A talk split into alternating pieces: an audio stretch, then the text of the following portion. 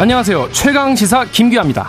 저는 최경영 기자를 이어서 최강 시사의 진행을 맡게 된 KBS 기자 김기화라고 합니다. 잘 부탁드리겠습니다. 자, 오늘 최강 시사는요, 당내에서 이 쓴소리 역할 하시는 분들을 위주로 모셨습니다. 어, 먼저 이상민 민주당 의원 모셔서 어, 당 지도부가 지금 통합 과제 잘 풀고 있나 한번 확인해 보고요. 또 신평 변호사에게 윤석열 대통령의 최근 행보 그리고 국민의힘 혁신위에 대한 평가 들어보겠습니다. 어, 이어지는 경제합 시사에서는요 윤지호 이베스트 리테일 사업부 대표와 함께 주식시장 어, 진단을 해보고요. 마지막으로 국민연금 이 내연금 어떻게 되는 거임 굉장히 걱정도 많고 궁금한 부분도 많을 텐데요. 정부가 지난 27일 국민연금 개혁안 내놨죠. 분석하는 시간 갖겠습니다. 윤성명 어, 한국보건사회연구원 명예연구위원과 함께하겠습니다. 10월 30일 월요일 최강시사 출발합니다.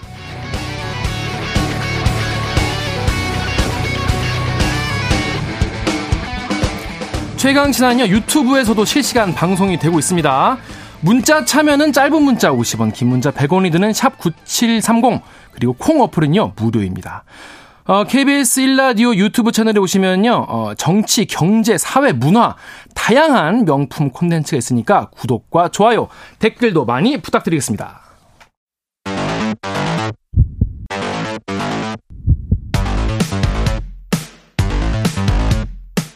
오늘 아침 가장 뜨거운 뉴스.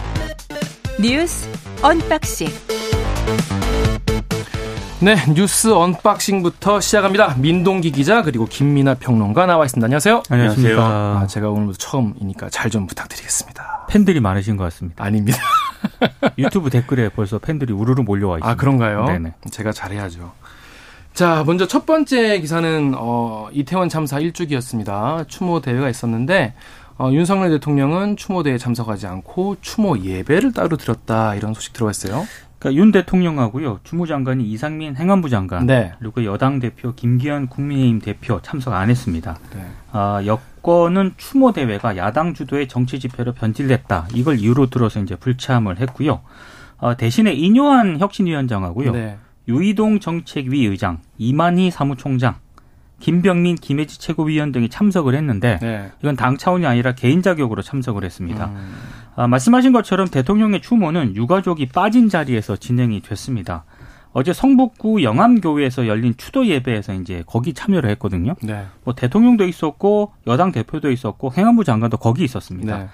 추도사에서 대통령이 이런 얘기를 했습니다. 안전한 대한민국을 만들어서 그분들의 희생을 헛되게 만들지 않겠다. 음. 이렇게 얘기는 했는데 뭐 정부 차원의 반성이라든가 네. 사과 메시지는 여전히 없었습니다. 네.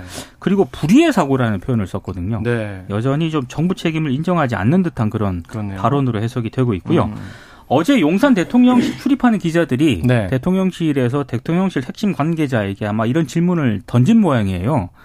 아, 왜 이제 불참을 하냐. 아, 그죠. 예. 여기에 대해서 대통령실 핵심 관계자 얘기는 이렇습니다. 이태원 참사 희생자를 애도하고 추도하는 마음은 전국 그리고 세계 어디서나 똑같다고 생각한다. 이렇게 음. 답을 했거든요. 근데 굳이 이 발언대로라면 굳이 또 안 갈 이유도 없는 그런 상황인 것 같은데. 예, 아무튼 어, 집권 여당의 지도부는 대부분 불참을 했고요.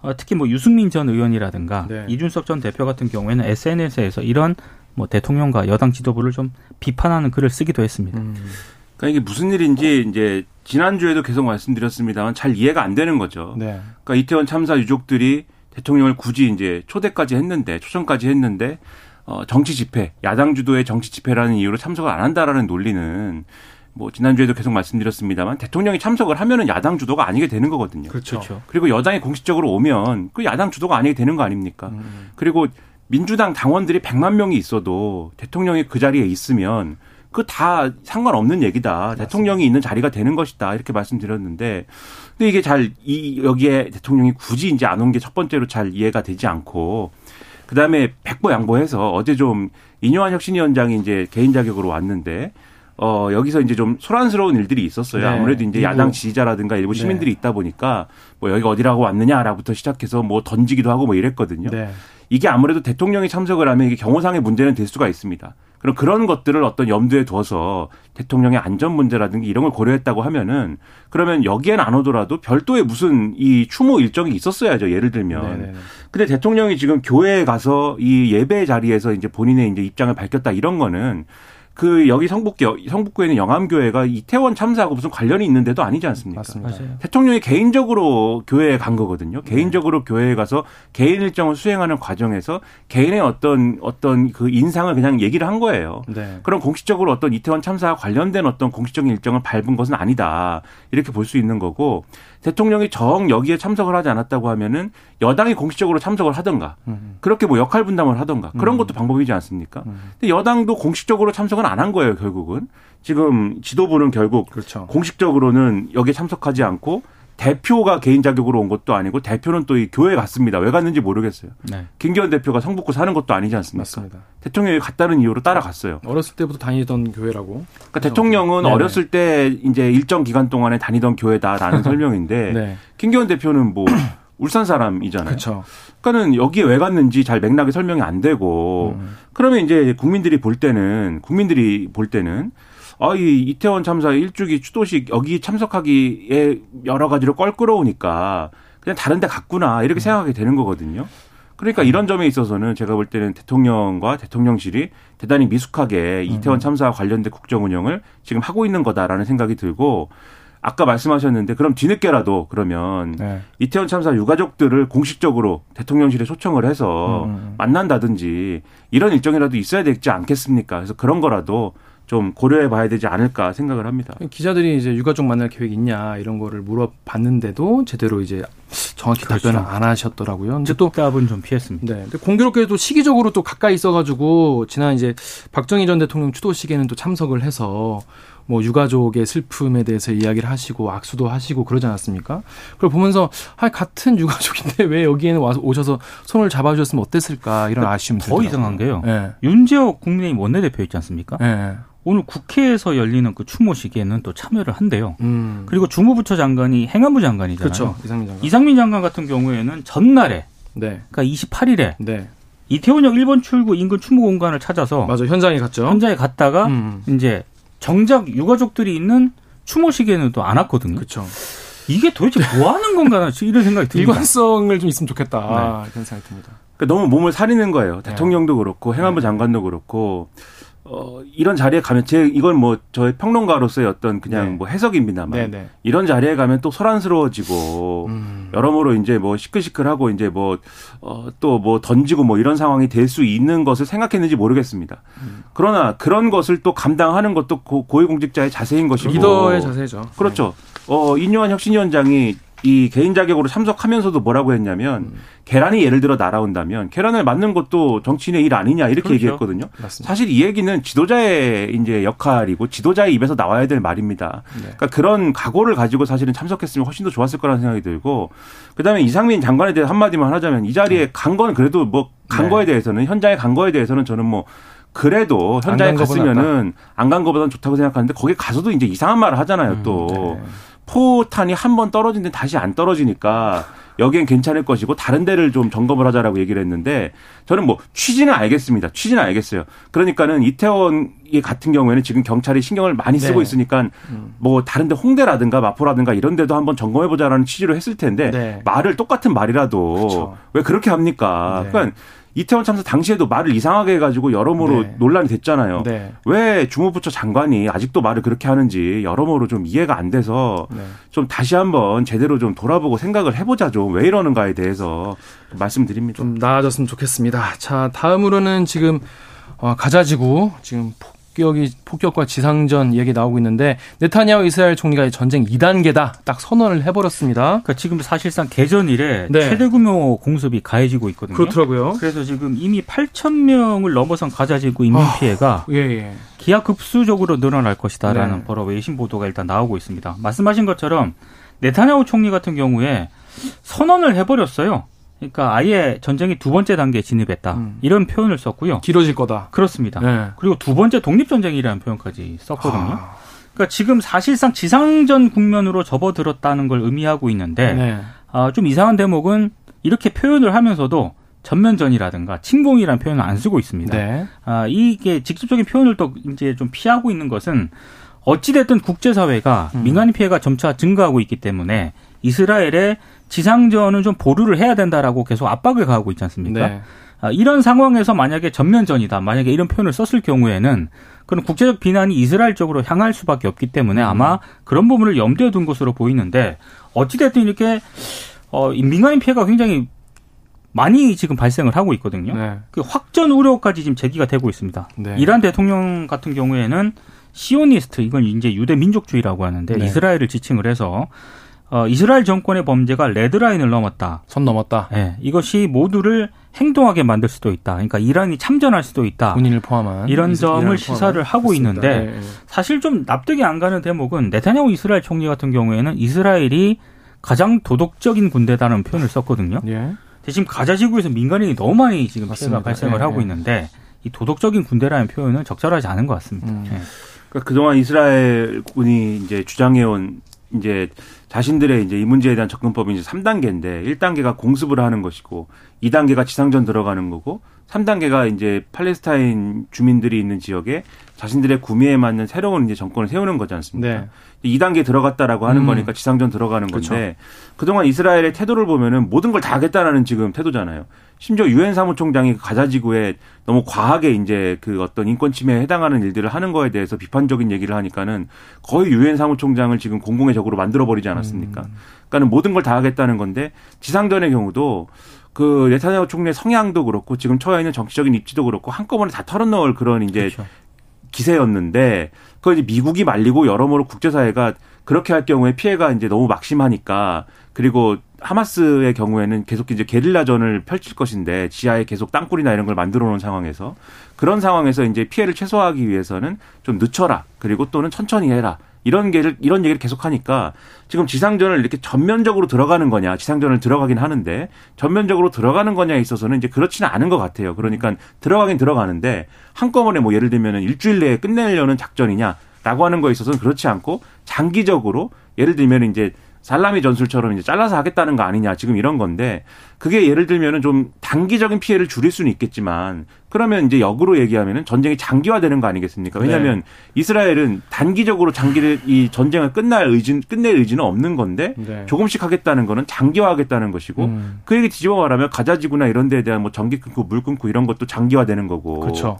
그러면은 당연히 이제 피해라는 거는 단기간에 많이 발생하지는 않겠지만 장기적으로는 계속 발생하는 거거든요. 민간인 같은 경우는 더 힘들어질 수도 있겠네요. 그렇죠. 그렇죠. 네. 그러다 보니까 이제 한쪽에서는 이제 당연히 뭐 이스라엘이 자신의 피해에 대해서 이 미국이나 이런 쪽 표현입니다만은 자유권을 발동해 가지고 뭐 거기에 대해서 대응하는 것은 자신들의 권리일 수 있지만 여기에 대해서 피해를 이제 또 최소화하는 것은 국제사회의 노력이 있어야 되는 건데 거기에 대응하는 것들이 필요한 거 아니냐 당연히 이런 얘기가 나오는 것이고 또 이제 어 이런 방식의 어떤 이 이스라엘의 대응이 이스라엘이 어쨌든 지금 당장 어쨌든 어, 일, 제1의 원칙으로서 지금 해결하고 싶은 건 사실 인질 문제인 거잖아요. 그걸 네. 먼저 해결해야 되는 거잖아요. 맞습니다. 예. 근데 인질 문제라는 거는 지상전을 해가지고 해결될 문제가 아니라 뭔가의 어떤 협상으로 해결해야 될 음. 문제 아니겠습니까? 맞아요. 왜냐하면 지상전을 할 경우에는 하마스도 자신들이 이제 잡아놓은 인질들에 대해서는 위해를 가하거나 이렇게 하겠다고 지금 협박을 하고 있는 거니까. 네. 그럼 이걸 협상을 해야 되는데 지상전을 전면적으로 할 경우에 그게 가능하겠느냐. 음. 이런 지적도 지금 있는 것이거든요. 거기부터 이 전쟁이니까. 그렇죠. 협상할 수 없는 것이죠. 그렇죠.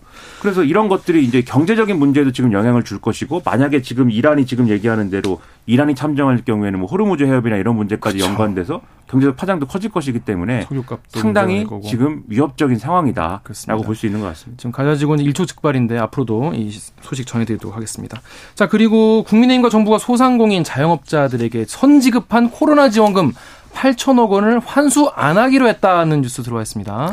그러니까 이유는요. 예. 어, 코로나19 때 당시 매출 정보가 없는 상황에서 재난지원금이 긴급히 지급이 됐잖아요. 먼저 지원됐습니까? 그렇습니다. 그래서 일단 행정청이라든가 소상공인의 귀책 사유가 없고 그리고 현재 고금리로 소상공인의 경영이 어렵다는 이유를 들어서 네. 이제 환수 면제를 결정했다라고 발표를 했는데 굉장히 좀 이게 아이러니한 게요. 네. 그 코로나19 한참 그 전국 때 매출이 늘어난 자영업자에게도 재난기원금이 아. 집 집행이 됐다라고 어, 하면서 예. 문재인 정부를 공격했던 게 당시 국민의힘이었습니다. 맞아요. 그래서 이제 이것 때문에 네. 어, 문재인 정부에서 아 그러면 매출이 증가한 소상공인에 대해서는 지원금을 환수하겠다 음. 이런 입장을 밝혔고요. 네. 이 기조가 윤석열 정부에서까지 계속 이어졌거든요. 네. 그래서 지난 8월에 네. 정부가 코로나19 당시 매출 감소 확인 없이 지급된 재난지원금을 환수하겠다라고 입장을 밝히면서 네. 소상공인이 뭐 하는 거냐 막 반발하고 이랬었거든요. 네, 네. 근데 결국에는 이 입장이 바뀐 거예요. 네. 이제 없는 일로 하겠다라고 한 건데 그래서 일각에서 오늘 신문을 보니까 네. 이게 총선 앞두고 급하게 입장 선회한 거 아니냐. 아 총선에 영향이 있을 수 있으니까 뭐 그런 또 해석을 하기도 하고 있습니다. 네. 예. 그러니까 이제 말씀하신 대로 좀 이제 그런 이제 느낌이 있죠. 분명히 지난 정권 때는 막 이게 무슨 포퓰리즘이다. 그때는 그렇죠. 틀리고 지금은 네. 맞나. 그렇죠. 이제 근데 이제 그때는 틀리고 지금은 맞다에 대해서는 이제 상황 변화는 또 있으니까. 그렇죠. 그럴 수 있죠. 그건 그럴 수 있다고 봅니다. 왜냐면은 네네. 지금 자영업자들이 너무 힘들잖아요. 맞아요. 그렇죠. 네. 그리고 이제 앞서도 쭉 말씀드렸는데 뭐 이스라엘하고 하마스 저러고 있고 근데 어. 우크라이나 어. 문제 안 풀리고 불안하죠. 그렇죠. 그다음에 인플레이션 그거 뭐 인플레이션 심각하죠. 문제도 안 풀리고 그러면 대 문제도 있고 사실은 원칙적으로는 어 자영업자들이 좀 이렇게 손해를 본 게 명확치 않, 은 거에 대해서 지원금 준 거는 뭐 원칙적으로 안 맞지만 음. 대 문제가 이러니까 또 경계가 어려우니까 우리가 뭐 지금 원칙을 좀 어, 지키지 않겠습니다. 뭐 이렇게 가는 것도 이제 방법인데 문제는 그러면 지난 정권 때 왜 포퓰리즘이라고 했느냐 이게 그렇죠. 이제 있는 거거든요. 왜냐하면 네. 그 논리 그대로 적용하면 지금에서도 지금 그렇죠. 상황에서도 아 이것도 포퓰리즘이네요 이렇게 네. 얘기할 수 있는 거잖아요. 네, 네, 네. 그래서 사실 제 발등 찍기기 때문에 네. 그러니까 함부로 어떤 정책에 대해서 이제 포퓰리즘이다 이렇게 얘기하는 거에 대해서 다시 한번 돌아볼 기회가 됐으면 좋겠다. 저는 이렇게 생각을 하고 네. 그만큼 지금 자영업자도 어렵기 때문에 네. 저는 자영업자들에 대해서 뭔가 배려를 하는 정책을 하는 거에 있어서는 저는 좋다라고 네. 생각을 합니다. 네. 자 마지막으로 이거 짧게 다루겠습니다. 이뇨한 국민의힘 혁신위원장이 1호 혁신안으로 그 대사면을 내놓지 않았습니까? 근데 그 다음에 영남 중진 스타 의원들 험지 출마 하는 게 어떻겠니? 이런 얘기 했는데 분위기가 썩 좋지 않은 것 같아요. 네, 주말 사이에 인터뷰를 좀 많이 하셨더라고요. 맞아요. 여기저기 많이 나가셨더라고요. 네, 그래서 연일 이제 영남 중진 의원의 서울 출마라든가 네네. 친윤 핵심 책임론 등을 거론을 하고 있고요. 그리고 이제 대통령한테도 조금 자기 목소리를 내겠다라는 건 취지의 발언도 했거든요. 네. 근데 이게 발언 자체는 좋습니다. 네. 그런데 문제는 이제 국민의힘 총선기획단이 곧 출범합니다. 근데 총선 기획단이 총선을 사실상 중심적으로 관할을 하지 않습니까? 네. 이 총선 기획단하고 이게 뭐 관계 정리라든가 음. 실제로 이런 걸 어떻게 정리를 할 아, 것인지에 따라서 어떻게 협의할 건지 그렇죠. 혁신위원장과 총선 기획단 사이에 관계 정립이라든가 이렇게 그렇죠. 정리가 안 돼 있거든요. 아. 그러니까 이게 상당히 변수가 될 것 같습니다. 네. 근데 저는 이게 그러면 영남 스타 의원이 누구냐 그랬더니 김기현 대표 그다음에 주호영 의원 들이다라고 하는 그러니까, 말을 예. 어느 인터뷰에서 했는데 그러니까 이게 그 전에는 그 생각을 안 해봤다고 하시다가 그다음에 뒤에는 이제 그 두 명의 이름을 얘기했는데 또 다른 언론에서는 아니다 또 그러고 이제 왔다 갔다 했어요. 쉽지 않아요. 근데 이제 거론된 분들이 그러면 저는 수도권에 이제 나갈 의향이 있느냐도 이제 중요하겠지만 네. 거물들 아닙니까 워낙. 그렇죠. 근데 수도권에 나가면 또 이분들이 승산이 있을까? 이 좀 의문이고 뭐 승산이 있느냐를 넘어서서 수도권 선거에 그래도 도움이 되면은 뭐 나갈 수도 있겠지만 수도권 선거에 뭐 바람이 일어나고 그런 그런 효과를 지금 노리는 거잖아요. 그렇죠, 스타 그렇죠. 의원들이 수도권에 나가서 수도권에 도움을 줘라라는 건데 수도권에 바람이 일어날까? 그것도 예, 그것도 의문이고 보통 이런 걸 사지라 그러죠. 그렇죠. 그 사지가 아니라 네. 사지에 나. 아 근데 사지에 가면 사지에 가는 효과가 있어야 되는데 무슨 네. 효과가 있는 거냐는 의문이 들고 빈 영남의 그 자리에 그럼 누가 들어가는 거냐? 그렇죠. 네. 거기에 따라서 그러면은 아 어디서 뭐 낙하산이 오는 거 아니야? 뭐 내부 술렁술렁 하니까 거기서 찌라시나 음론이 음모가 많더라고요. 그렇죠. 누구 꽂으려 고 하는 거냐? 그, 그 논란도 되고 그래서 저는 이게 대사면도 그렇고 이 영남 차출 이것도 그렇고 뭐가 전제가 돼야 되냐면은 혁신이가 논의하려면 뭐가 전제가 되냐면 먼저 평가부터 해야 돼요. 지금까지 뭘 잘못했고 네. 이 잘못을 바로잡기 위해서 뭘 해야 되는데 네. 그 방법론 중에 하나로 스타 의원들의 영남 스타의 수도권 진출과 대사면이 필요하다. 이렇게 가야 되는데 지금 결론부터 막 꺼내드니까 왜 하는지 모르니까 이렇게 엉망이 되는 거거든요. 네. 혁신이가 1호 네. 안건 뭐 1호 제한이라고 막 꺼내지 말고 네. 평가부터 제대로 해서 음. 용산과의 관계 설정부터 뭔가 방법론을 내놓고 하는 게 중요하다. 이렇게 말씀드리겠습니다. 너무 힘들 것 같은데. 자 뉴스 unboxing 민동기 기자 김민아 평론가였습니다. KBS 라디오 최강시사 듣고 계신 지금 시각 7시 어, 39분입니다. 오늘 하루 이슈의 중심. 당신의 하루를 책임지는 직격 인터뷰. KBS 최강 시사.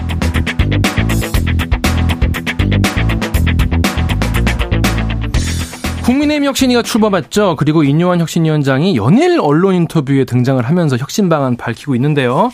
통합을 위해서 징계 장원들 다 사면하겠다.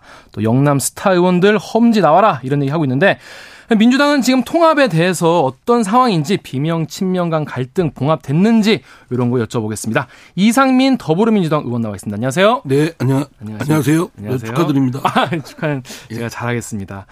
자, 먼저 지금 인유한혁 신위원회가 굉장히 많은 분들이 관심이긴 해요. 네. 자, 먼저 여쭤볼게요. 어제 인유한혁 신위원장이 이태원 참사 1주기 추모 대회 참석하지 않았습니까? 네. 그리고 오늘은 광주 5.18 묘역 간다고 이런 얘기도 하고 있는데 뭔가 좀 광폭 행보, 뭔가 손을 좀 내미는 이런 행보인 것 같은데 좀 어떻게 보십니까? 예, 마땅히 그 그렇게 해야죠. 네. 그 뭐뭐 뭐 여러 가지 하여튼 말씀하는 중에는 어, 조금 약간 삐끗삐끗하는 부분이 있고 예. 또그 국민의힘 내부에서는 불안하게 보는 시선도 있을 겁니다. 예. 그러나 어쨌든 그렇게 좀 그 혁신을 하려면 네. 창조적 파괴를 해야 되고 음. 그 내부의 충격을 좀 그냥 어, 평상적인 충격을 줘서는 안 되겠죠. 네. 사실 대통령이 어제 추도식 같 추도식의 경우에 네. 좀 참석을 했어야 되는데 아, 그죠. 대통령이 참석하지 하지 않았지 않습니까? 네네네. 그런 거를 뭐 인여한 위원장이 대신할 수는 없지만 네. 어쨌든 음. 국민의힘의 집권 여당의 네. 혁신위원장으로서 혁신을 하겠다고 했으니까 네. 그런 행보는 음. 좀더 더 강하게 지속적으로 그렇게 해야 된다고 생각합니다. 그런 행보가 그래도 좀 이렇게 중도층이나 이렇게 고민하는 유권자들에게는 좀 그래도 영향력이 있을까요 앞으로도? 뭐 그 몇 개의 행동만으로 그대로 네. 그것이 어, 국민들이 민심을 뭐 좌지우지할 건 아니겠지만 네. 그러나 이제 이러한 것들이 쌓여서 네. 국민의힘의 전체적인 그런 태도, 자세 음. 그리고 대통령의 뭐 자, 어, 국민을 대하는 자세 이런 부분에 겸손하고 음. 또 국민의 뜻을 따르는 음. 대통령 말 맞다나 네. 국민의 뜻은 무조건 옳다라고 하고 그걸 따르는 자세가 실제로 드러나면 마음이 움직이겠죠. 그러나 뭐 한두 번에 네. 해서 어, 다 국민들도 닳고 닳았습니다. 정치인만 닳고 닳은 게 아니라 맞아요. 많이 겪었죠. 다 아십니다. 맞습니다. 그렇기 때문에 한두 번 행동 가지고 국민들이 마음이 왔다 갔다 안 합니다. 근데 요거는 약간 파괴력이 있을지도 모르겠다는 생각이 드는데 인현 위원장이 영남 스타 의원들 험지에 출마해라 이런 말씀하셨거든요. 수도권 나와라. 요 정치권에서 툭하면 네. 이제 중진 그쵸 나오는 거 얘기죠. 험지 출마 뭐 이러는데 그건 rhetoric이라고 생각합니다. 왜냐하면 네. 분치라는 거예요. 그러니까 음. 지, 어, 국회의원들은 지역구가 있는데 갑자기 선거 앞두고 지역구를 옮기라 그러면 아 무섭죠. 그 가서 네. 어, 옮길 지역의 주민들이 흔쾌히 생각하겠습니까? 음. 아니 어디서 듣도 못한 사람이 와서 음. 갑자기 뭐 표 달라 그러면 표 주기가 쉽지 않을 거라 생각됩니다. 음. 물론 이제 스타 정치인이라고 하니까 네. 뭐 지명도가 전국적이고 좀더 어, 거기 가서도 주민들이 호응을 받을 수 있는 뭐 경쟁력이 있는 정치인이라면야 그렇게 할 수도 있는데 어 어쨌든 뭐 그거는 이제 각 당의 전략적인 판단이 필요하지만 어, 지금 그 국회의원을 뽑은 해당 지역의 주민들도 동의해야 되고 음. 또 가려고 하는 보내려고 하는 그 지역의 주민들도 또 수용이 돼야 되고 이런 것들을 파야 파악을 해야 되겠죠. 그러면 실제로는 이제 현실 가능성은 좀 낮다고 보시는 건가요? 그 영남 의원이라고 중진이라고 사실 수도권에 오면 경쟁력이 있는 의원이 얼마나 있겠습니까? 아니, 뭐 김기현 당대표나 뭐 주호영 아, 그렇죠. 했는데 너무 그렇죠. 내 힘드니까. 아, 그런 분들은 이제 뭐 김기현 당대표나 네. 뭐 주호영 의원 같은 경우는 이미 국민의힘에서 굵직굵직한 정치적 캐리어도 네. 갖고 있으니까 네. 뭐 그런 분들이야 그렇게 생각할 수 있겠죠. 그러나 네. 영남의원이라고 싸잡아서 다 하기에는 전략적으로 가, 능할까 예를 들어서 경남, 부산은 음. 제가 알기로는 네. 저 민주당도 강세이기도 하거든요. 네. 부산도 그렇고. 네네네. 네, 네. 뭐 그리고 울산 같은 경우는 제가 보니까 저도 네.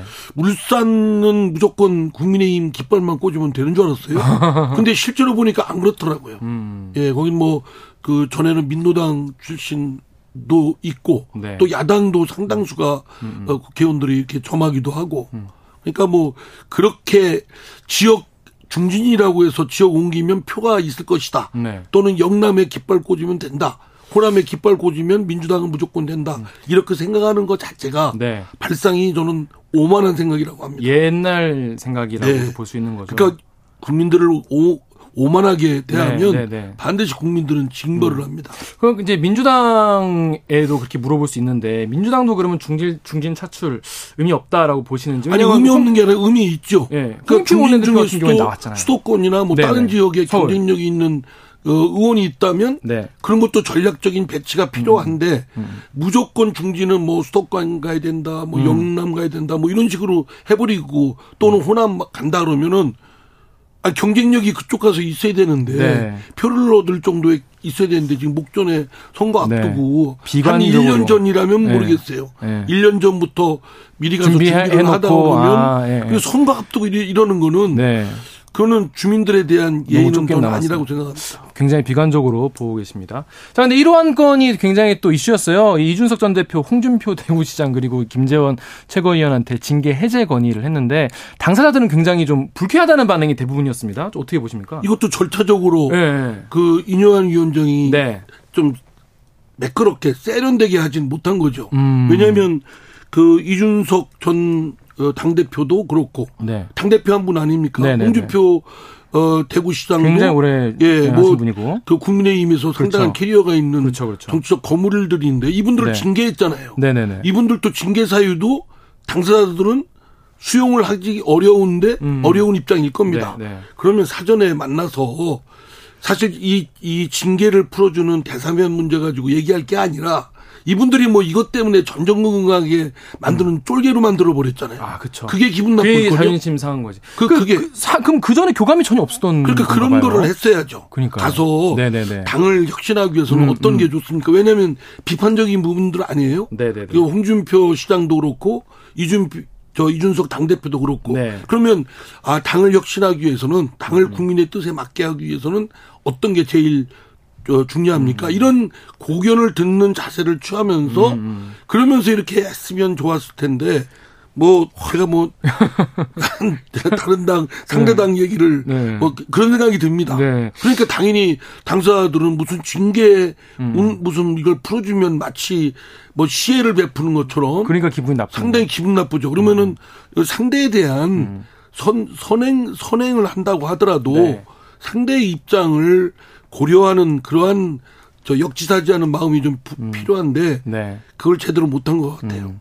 근데 국민들 같은 경우에는 뭐 대사면이나 영남 중진 나와라 이런 것보다는 오히려 그 아무래도 지금 국힘이 지금 대통령실과 뭐 당정이 너무 수직 관계 아니냐.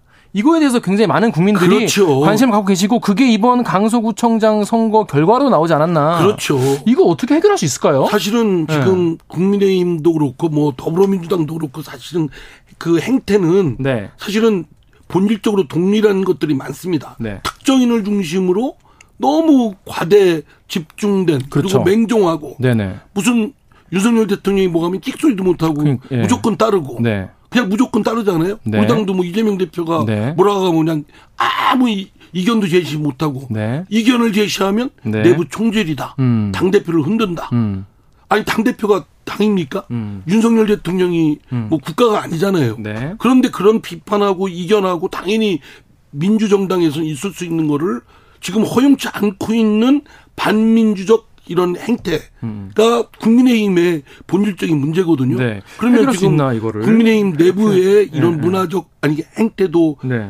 바꿔야 될 것이고 네. 윤석열 대통령도 이거 어떻게 바꿔야 바꿉니까? 될 것이고 어떻게 바꿉니까? 이거 그러니까 결국은 사실 대통령이 않는 이상 네. 대호각성하고 네. 개가천선해야죠. 그러니까 이게 제도의 문제가 아니라 본인들의 어떤 마음, 그렇죠. 마음가짐을 바꿔야 되는 거라고 하는데 민주화 혁신이가 이거 어떻게 바꾸겠습니까? 민주화 아니 그러니까 그건 네. 각오하고 네. 인요한 위원장이 대통령한테도 네. 본인이 그랬잖아요. 직원을 할, 해야 된다. 네, 할 말을 하는데 음. 음. 말만 그치는 게 아니라 네. 변화를 줘야 되겠죠. 네. 근데 변화는 한 번 뭐 이렇게 주, 충격을 줘서 되는 게 아니라 네. 지속적으로 그렇습니다. 그리고 아주 어 그 상대가 바꾸지 않을 수 없게끔 음. 전략적으로 해야겠죠. 그렇습니다. 그냥 무조건 소리 지른다고 되는 건 아니고 저 윤석열 대통령을 뭐 하여튼 달콤한 얘기든 또는 막 센 얘기든 하면서 대통령이 변화하게끔. 네. 그 대통령이 국민의 뜻은 국민은 무조건 옳다. 음, 그리고 말씀하시죠. 국민에서 네. 뭐 이렇고 저렇고 변명하는 건 안 된다.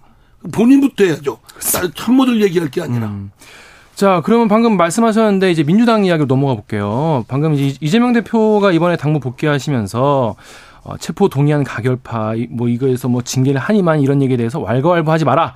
단합 뭐 얘기를 했는데 되게 호두순 난다 이렇게 반응하셔가지고 어, 이거 예. 약간 어, 아, 좀이 드시는 건가 약간 똑같아요. 어떤 느낌이세요? 아니, 왜 징계 받냐고요? 아니 어, 그거부터 음, 음, 음. 지금 징계 운운하고 네. 왈가왈부하지 말라는데.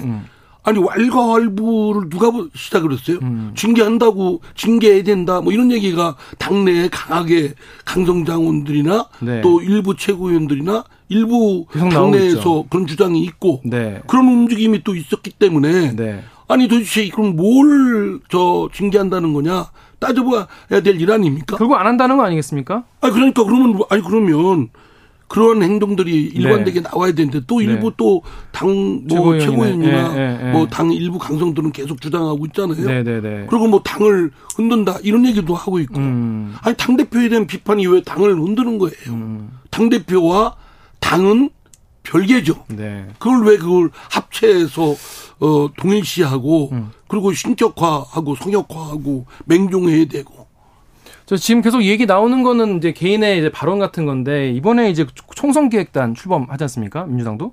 근데 그럼 이제 이번에 비명계 의원분들이 지금 조정식 사무총장 어, 대표적인 친명 의원인데 이분 같은 경우에 해임해야 된다 이런 얘기를 많이 하시지 않습니까? 뭐 본인은 비, 이제 비명계라고 해서 네. 무슨 어떤 그룹이 형성이 딱 돼가지고 네. 비명계다라고 뭐 명찰 네. 달고도 아니는 건 아닙니다. 네네네. 네, 네. 그러나 이제 이재명 대표에 대한 비판적 시각을 갖고 음, 있는 음, 음. 음. 의원들 중에는 농담의 차이가 있죠. 네, 있죠. 저 같은 네. 경우는 여전히 네. 지금은 주장은 안, 어, 목소리를 안 내고 있습니다만 네. 이재명 대표 체제의 결함이 크기 때문에 네, 네, 네. 전체가 대표 체제가 음. 퇴진해야 된다라는 네. 생각을 갖고 있습니다. 그러나 이제 그 이재명 대표의 퇴진은 아니지만 뭐 사무총장을 음. 교체를 해야 된다. 이런 거는 이재명 대표 체제에 대한 음. 깊은 불신을 갖고 있는 거죠. 음, 음. 이재명 대표나 이재명 대표 체제가 갖고 있는 중대한 한계나 결함 때문에 그리고 이런 앞으로 있을 공천이나 여러 가지 당무 운영에 있어서 공정치 못한 네. 불공정한 처사들이 많을 것이다. 이런 깊은 조사무총장이 실제로 부신을 하고 있는 거. 조사무총장이 실제로 문제가 있나요? 이게 뭐 앞으로 위원장을 맡지 특정인에 대한 것은 아, 예. 방송에 나와서 뭐 어떻다 저떻다 얘기는 안 하겠습니다. 네, 예. 알겠습니다. 자, 근데 마지막으로 지금 정치권에 지금 제3지대 얘기가 나오고 있습니다. 신당 창당 이제 슬슬 얘기가 나오고 있는데 유승민 이준, 이준석 신당 얘기도 나오고 무슨 뭐, 뭐 윤석열 신당 얘기도 나오고 이런 얘기가 많이 나오는데 또 신인규 정당 바로 세우기 대표도 국민의힘 탈당하고 요즘 이런 움직임들에 대해서 좀 어떻게 보시는지. 우선 정치적 서비스의 고품질 이 돼야 되는데 아, 정치 서비스. 두 당의 네. 더불어민주당과 국민의힘 큰 거대 정당의 독과점 구조가 네. 폐해가 큽니다. 네. 그리고 이로 인한 이 두 당이 잘하면 정치를 잘하면 모르겠는데 음. 잘 못하고 음. 오히려 역 정치가 퇴행하고 네. 정치가 부재하고 이런 못난 모습을 보이고 있기 때문에 국민들이 그 반감이 두 당에 대해서 네. 깊습니다. 네. 그래서 새로운 정치 세력이 출연을 갈망하고 있습니다. 네. 뭐 그것이 현실이고 음. 저는 오히려 두 당한테도 새로운 네. 정치 세력이 등장해서 경쟁을 하는 게 마땅하다고 생각하는데 네.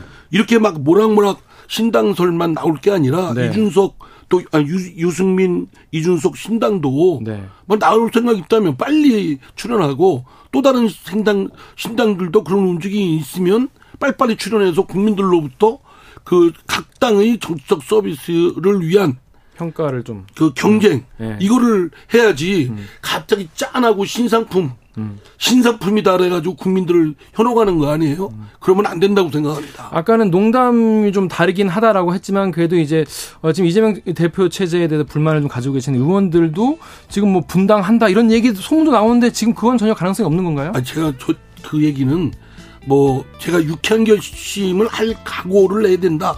라고 한 데서 뭐 분당을 네, 획득했다라는 네. 분이 있는데 네. 제가 분당 그, 그, 말이 어떻게 분당을 획득한 거예요? 네. 유쾌한 결심을 할 각오, 아주 결기 있는 각오로 음, 음. 뭐 이렇게 죽을 각오를 해야 된다라고 해서 그런 입장에 도저히 같이 할 수 없다. 맞습니다. 그러면 사실은 뭐 결심을 해야 되겠죠. 그러나 모르겠습니다. 네. 각자의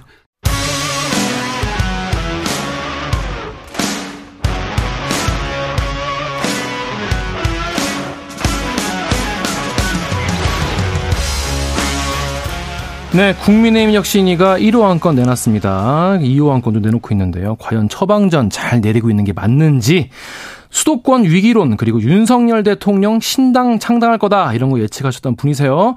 신평 변호사 전화 연결돼 있습니다. 안녕하세요. 네, 안녕하십니까. 네, 변호사 안녕하십니까. 그 이번에 강서구청장 선거 참패로 변호사님께서 이제 뭐 페이스북에 쓰신 글들이나 예측들이 굉장히 지금 주목을 받고 있어요. 그 혁신이 앞날은 어떻게 될지도 한번 어, 얘기를 들어보려고 하는데요. 예. 먼저 이번에 선거 패배한 게 오히려 국민의힘 입장에서 하늘이 준 기회다 이렇게까지 말씀하셨는데 이 예. 기회 잡고 있을지 제대로 잡는 건지 처방전 잘 나왔는지 총평부터 부탁드릴게요. 예, 그리고 그 먼저 그 제가 좀 말씀드리고 싶은 것은 제가 뭐 신당 어그 윤석열 대통령이 그 신당 상당서를 어 유포한 것으로 그 아, 이 지금 세간에서 인식하고 있는데 네네. 어 저는 그 현재의 상황으로 봐서 네. 윤석열 대통령 신당이 혹시 그 만들어진다 그러면은 성공 가능성이 없다. 음. 어, 그리고 그거는 바람직하지 않다고 말씀을 드린 적이 있습니다. 네. 어, 현재의 그 여러 상황을 그 보면은 그 만약에 그 강서구청장의 어, 보궐선거 없이 그대로 진행됐다 그러면은 뭐 여론조사 결과 어, 특히 뭐 갤럽 여론조사나 뭐 그런 결과에 따라서 네. 어, 국힘당은 수도권에서 거의 전멸했을 것입니다. 네. 그리고 민주당이 압승으로 끝나, 끝났겠죠. 아. 마 민주당이 한 200석 그 정도 가까이 그, 그 얻고 그 국힘당은 100석 안팎의 그 대참패로 예, 예, 예. 끝났을 것입니다. 예. 어, 그러나 그것이 그 강서구청장 그, 뭐, 보궐선거를 계기로 해서, 어, 국힘당이 그 분발하는 심기일전하는 계기가 됐으니까, 아, 이것이 하늘이 준, 준 기회라고 생각하는 것이죠. 예, 그 예방 주사를 맞았다라고 보시는 건가요? 뭐 예방 주사도 아주 좋은 예방 주사를 맞은 셈이죠. 예, 예, 예. 예. 근데 이번 혁신이가, 혁신이가 지금 뭐 네. 여러 가지 그 논란 속에 뭐 진행되고 있는데 아직은 뭐 초기니까 네. 아, 조금 더 두고 우리가 그 봐야 할 것이 아닌가 생각합니다. 네. 근데 아무래도 갈등이 지금 처음 나온 게 혁신이 예. 1호 안 건 그러니까 예. 통합의 방점을 찍고 이준석 전 대표, 홍준표 대구시장, 김재원 예. 최고위원 징계 풀겠다 사면론인데요. 예. 본인들이 굉장히 마음에 안 들어하세요. 이거에 어, 대해서 그렇죠. 어떻게 봐야 됩니까? 어, 뭐, 참, 그, 희한하게, 그, 피징계자가, 그, 풀어주겠다고 하는데, 예. 아이고, 뭐, 나 그런 거 필요 없다. 그리고 뭐, 어려, 뭐, 그렇게, 그, 뭐, 좀, 저, 공격, 성의 그 태도를 보이는데 상당히 희화화돼 버렸죠. 맞아요. 어, 그러나 그 과연 이것이 그 인현 혁신위원장이 무엇을 의도하고 이런 안건을 냈을까? 그 점은 우리가 조금 더 살펴보고 어, 결정할 수 있지 않을까 생각합니다. 어, 어떤 거를 좀 의도를 했다고 보세요? 글쎄요, 그 여러 가지 어떤 그 네. 뭐그 단순하게 뭐 단순 뭐그 징계 음. 대사면 뭐 거기에 한정할 것이 아니고 네네. 어 국힘당의 뭐 여러 가지 그 어떤 그 내부적인 어떤 그 세력 균형 뭐 음. 그런 것도 고려하면서 네. 아 이런 어 혁신안을 내놓지 않았을까 아, 음. 아 그래 생각이 되는데 네. 조금 더 두고 봐야 될것 될 네. 같습니다. 네. 방금 이제 이제 이상민 의원도 이런 얘기를 예. 하셨는데 예. 당사자들한테 미리 좀 얘기를 하고 좀 공감대를 예. 이루는 이후에 발표하면 어땠을까 이런 아쉬움도 표했어요. 어떻게 예, 보세요? 예, 예, 예. 뭐 그렇죠. 어, 뭐 그렇지만은 그 저는 그 인 위원장이 네. 어, 이 그 중책을 맡아서 단순하게 뭐 대사면 하겠다. 어, 그것이 아니고 그, 어, 그렇게 말씀하신, 어, 여러 가지 음, 그 음. 배경을 어, 복심을 네. 갖고서 그런 말씀을 하신 것이 아닌가 생각합니다. 음, 네. 근데 변호사님 예전에 이준석 전 대표가 이미 예. 당에서 마음과 영혼이 떠났다 예. 이렇게 표현도 하셨는데 지금 예. 혁신이는 그러면 이제 이준석 전 대표를 이제 끌어안겠다, 통합하겠다 예. 이런 입장인 거잖아요. 예. 이렇게 가 이제 방향을 잡는 것 자체는 맞다고 보시는 건가요? 어, 뭐, 역시, 뭐, 그, 저는, 어, 어 거기, 이준석 그 전 대표에 관해서도 과연 무엇을 의도하면서 혁신이가 네. 그런 제안을 했을까? 네. 어, 뭐 여러 가지 그 어떤 그 생각을 할 수 있지 않을까 싶은데요. 네. 이 전 대표의 그 은행상의 그 여러 문제가 있는 외에 저는 말이죠. 네. 이전 대표가 주장하는 그 골자가 그 네. 제일 중요한 것이 그 실력주의. 실력주의. 또, 또 여성 그 비하의 그 섹시즘. 아. 예. 뭐 이런 것이 그 두 개가 그큰 어, 골자 음. 이 그, 골자라고 보는데 네. 이것은 그 시대에 뒤떨어진 사고입니다. 음. 국힘당이 어, 진정으로 건전한 보수당으로 거듭나려면은 이런 그 내용은 극복해야 하는 것이죠. 네. 그래 이전 대표가 없는 자리에 다른 젊은 정치인이 나와서 국힘당의 올바른 방향을 설정해 주는 것이 음. 어, 낫다고 봅니다. 음, 나가는 것이. 그러니까 본인도 이전 대표도 데드라인을 정하지 않았습니까? 총선 예. 100일 남을 때까지 변화를 거부하면 사람들이 함께 죽으려 하지 않을 것이다. 예. 오늘이 163일 남았는데 한 두달 예. 정도 변화를 요구한 셈이에요. 근데 예. 만약 이전 대표가 지금 심평 변호사님 말씀대로 어, 예. 당을 떠나게 된다면 어떤 계기, 예. 어떤 명분으로 좀 나가게 될까요? 어, 우선 뭐 그 이전 대표가 그 변화를 그 바라는 어, 그 내용이 네. 어, 제가 말씀드린 대로 그것은 그 어, 이 시대에 그 뒤떨어진 내용입니다. 뭐 아. 뭐 그런 식으로 그 변화하면 국힘당이 우리가 그 무엇을 그 더 바라겠습니까? 음. 그리고 그 이전 대표는 시종 일관해서 윤 대통령이 그 쿠데타를 일으켜서 당을 장악하고 자신을 그 부당하게 네. 쫓았다는 주장을 하죠. 네. 이것으로서 뭐 탈당의 그 명분을 그 지금 음. 그 삼고 있지 않습니까? 네네. 어, 이 전 대표가 뭐 유승민 전 위원장과 그 세를 규합해서 아마 그 보수 신당을 그 만들려고 하겠죠. 네. 어, 국힘당이 그대로 남아 있게 있으리라고 저는 막 그 보지 않습니다. 아, 그렇구나. 보수 신당. 그럼 만약에 이게 혼자 이제 열지는 않을 거 아니에요. 예, 예. 그럼 이제 뭐 지금 얘기 나오는 분들이 뭐 예. 어, 거론되는 분들 유승민 전 의원이나 뭐 이현주 금태섭 전 의원 이런 분들 얘기가 나오는데 파괴력이 있을까요? 이거 국힘에 어느 정도의 좀 어, 영향을 끼칠지. 어, 뭐, 유승민 그 전 위원장과 합해서 그 보수 신당을 만든다 그러면은 그 파괴는 뭐 별로 없을 것 같습니다. 아, 그렇습니까? 아, 그렇지만 나아가서, 네. 어, 검태섭 그 전 의원이나 김종인 선생, 그 네. 양향자 위원단 합칠 수 있으면은, 어, 나름으로 어. 상당한 그 힘을 얻을 것인데, 음. 아, 이런 분들이 과연, 어, 이, 그, 이전 대표가 구상하는 그 하나의 그 텐트 안에서 같이 앉아 수 앉아 있을 수 있을 것인가? 네. 어, 거기에 대해서는 회의적으로 봅니다. 네. 이번 혁신위에서 공천 개혁 관련 얘기도 나왔는데요. 이뇨한 위원장이 예. 영남 스타들이 서울 홈지에 가야 된다 이런 얘기를 했는데 예. 변호사님께서는 이거 관련해서 이제 페이스북에 글도 쓰셨어요. 예. 이 하이브리드 국회의원이 누려온 멋진 세상을 이제 끝내야 된다는 말씀하셨는데 예. 어, 우리나라 정치 지형 전반에 대해서 좀 지적하신 글인 것 같아요. 어떤 얘기인지 예, 예. 좀 짧게 설명 좀 해주시죠. 예, 저는 뭐 우선 그 임요한 위원장의 그 말씀에 그 전적으로 그 찬성을 하고 네. 이것이 그뭐 국민들이 그뭐 어떤 어이 정세에 그 부합하는 것이라고 그 긍정적으로 봅니다. 네.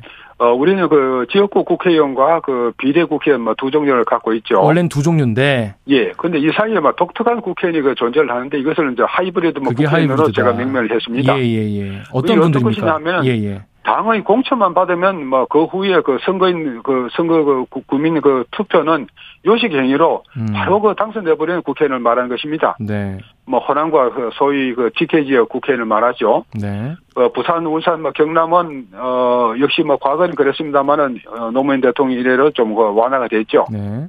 그 이렇게 그 당선되고 또 그 후에도 뭐 공천만 어, 받으면 쉽게 그 선수를 사 나가죠. 네. 그래 중진위원회 되고 네. 또 중진위원 뭐 그만두고 난 다음에도 또뭐 또 여러 가지 뭐 공직을 맡고 네. 이렇게 해서 70, 80이 되기까지 평생 꽃길만을 그 걷는 인생이 그 보장되는 것입니다. 네. 아, 이것은 그 바람직하지 않죠. 네. 이것은 그 대의제 민주 정치의 그 어, 이, 그, 이, 여러, 여러 가지 그 어떤 그 폐해를 그, 그 수준을 아주 그 낮추는 것으로서 어, 우리가 그 지향해야 하는, 어, 그 사항이라고 생각합니다. 음. 지금 인 위원장도 이제, 어, 어, 언급을 하긴 했는데, 그러면 지금 예. 영남권 스타 의원 중에서 어느 분들이 좀 수도권에 나오시면 예. 좀 경쟁력이 있을까요? 뭐, 그, 인요한, 어, 위원장 그 말씀하신 대로 뭐 두 분이 그 지적이 됐죠. 네. 뭐그두 분은 뭐 중국적 지명도가 있으니까 수도권에서 어느 정도 뭐 경쟁력을 가지겠죠. 네. 그러나 그 지역에서처럼 그렇게 당선 보장은 안 될 겁니다. 네. 그, 그만큼 또 유권자분들도 약간 예. 의심 어린 눈초리로 처음에는 보지 않겠습니까? 그 지역에 예. 대한 뭔가 공헌이나 이런 게 연고나 없는 사람이 유명세만 예. 가지고 나왔다 가면 유권자분들도 어 우리 지역을 어떻게 모르는 거지 이렇게 생각하실 수도 있는데.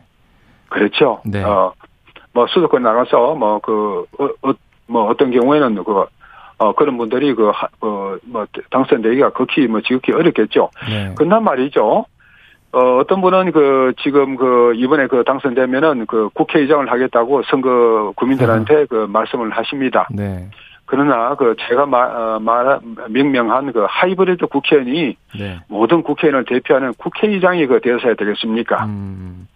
근데 의원, 근데 변호사님 이게 근데 예. 이제 각 이제 의원들의 어떤 결심이 중요하지 않습니까? 그렇죠. 이게 우리가 뭐 아무리 대의적으로 이게 맞다 앞으로 이렇게 예, 변화 예. 진화하고 발전해야 된다라고 하더라도 예. 당사자들이 반, 거세게 반발하고 나서면 이게 현실성이 떨어질 텐데 과연 예. 혁신위가 이 안을 어, 통과시킬 수가 있을까요?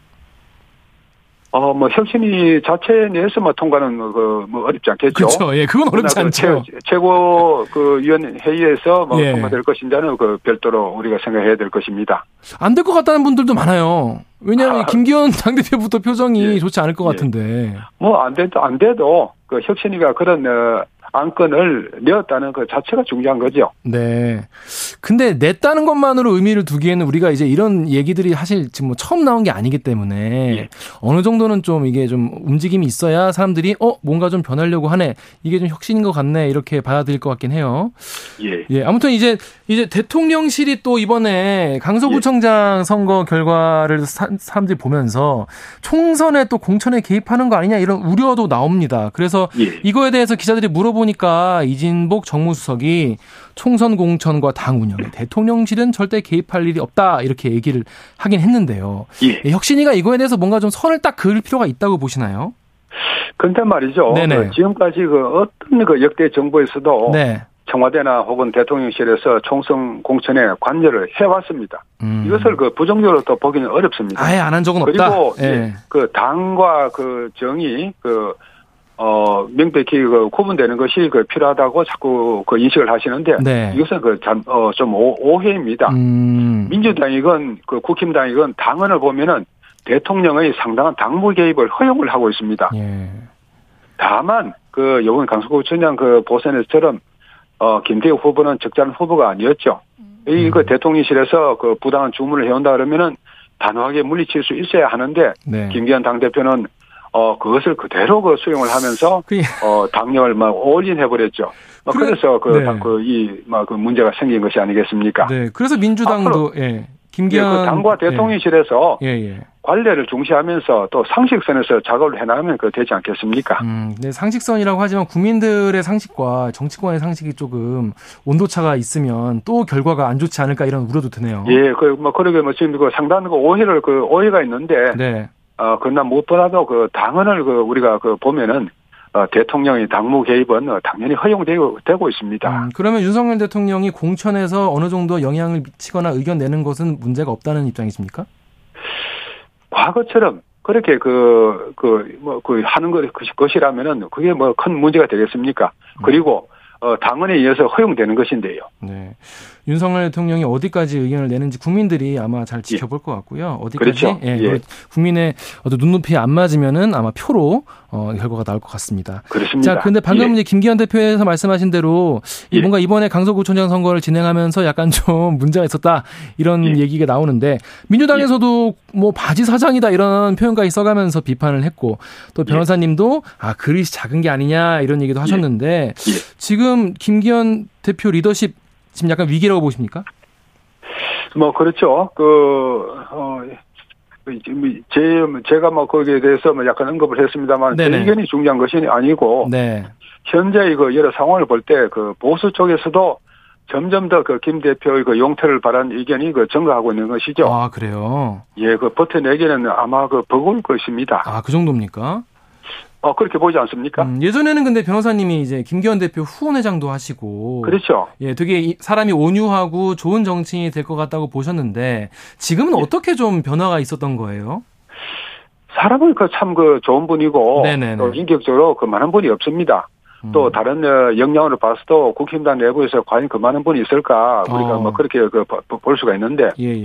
제가 그 그 김 대표를 그그 어, 그 당시 선거 과정에서 도우려고 하면서 어, 이, 그, 그 중도층을 그 흡수할 수 있는 과감한 음. 어, 정, 어, 개혁, 그, 정책의 그 제시를 그 반드시 하겠다고 약속을 해서 제가 그 아. 도와드리고 또 그 후원회장을 맡았는데 그 후에 어, 저하고 약속을 어겼습니다. 아. 그, 뭐, 그렇게 해서 뭐 저는 깨끗하게 뭐 결별을 했던 것인데, 음. 결국 그, 뭐 지금 와 생각해보면 조금 뭐 제가 그, 오만한 어, 생각인지 모르겠습니다만은, 김 대표가 제 의견을 그대로 존중을 했다 그러면은 네. 오늘의 이런 어, 결과로는 절대 아, 이러지 않았을 것이라고 저는 확신합니다. 음, 그렇구나.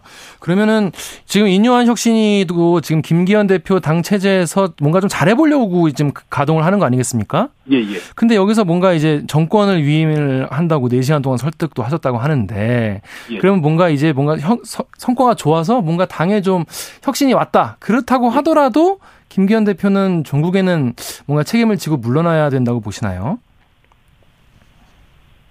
그, 뭐 그렇죠. 그 어, 김 대표가 예. 그 지금 이 상황을 그 어, 극복을 하는 것 자체가 아, 쉽지 않다. 어, 대단히 어려운 것이고 뭐 혁신이가 음. 잘해서 네. 그 성과를 그 김 대표가 그대로 그, 음. 그 향유를 한다는 것은 조금 이상하죠. 아 그렇구나. 아마 그 그 김 대표가 네. 어 지금 뭐 여러 가지 상황을 그 종합해서 보면은 조만간 어 그 용퇴하지 않겠습니까? 네. 어, 그리고 그, 그 빈자리는 아마 그 음. 비대위가 들어선다 그러면은 음. 오히려 그 인요한 혁신위원장이 그 잘해 나가시는 경우에 음. 인요한 혁신위원장이 바로 비대위원장 그 역할을 또 하실 수도 아, 있겠죠. 그렇게까지 그림을 볼수 예. 있겠군요. 자, 우리 윤석열 대통령 행보에 대해서 짧게 말씀 좀 들어볼게요. 예. 예. 이번에 이제 최근에는 뭐 반성이라는 말씀도 하시고 국민은 뭐 옳다 이런 말씀도 하셨는데 예. 이번에 이제 이태원 어 참사 추모식에 참석을 안 하시고 교회에 예. 가셨지 않습니까? 그리고 박정희 전 대통령 추도식에는 또 참여를 하셔가지고 박근혜 전 대통령과 악수도 하시고 유가족에 대한 슬픔도 보이셨는데 이런 행보에 대해서는 좀 어떻게 보시나요? 어, 먼저 그 이태원 그 어, 참사 추모식에 그 참석하지 않으신 것은 막 그 예, 예. 그곳에 참석은 뭐 경호상의 문제도 있고 하니까 경호 때문에 어 좀 그저뭐 뭐 과연 그 적절한 어 참석이 될 것이냐에 관해서 음. 좀 회의적으로 볼 수가 있는 거죠. 네.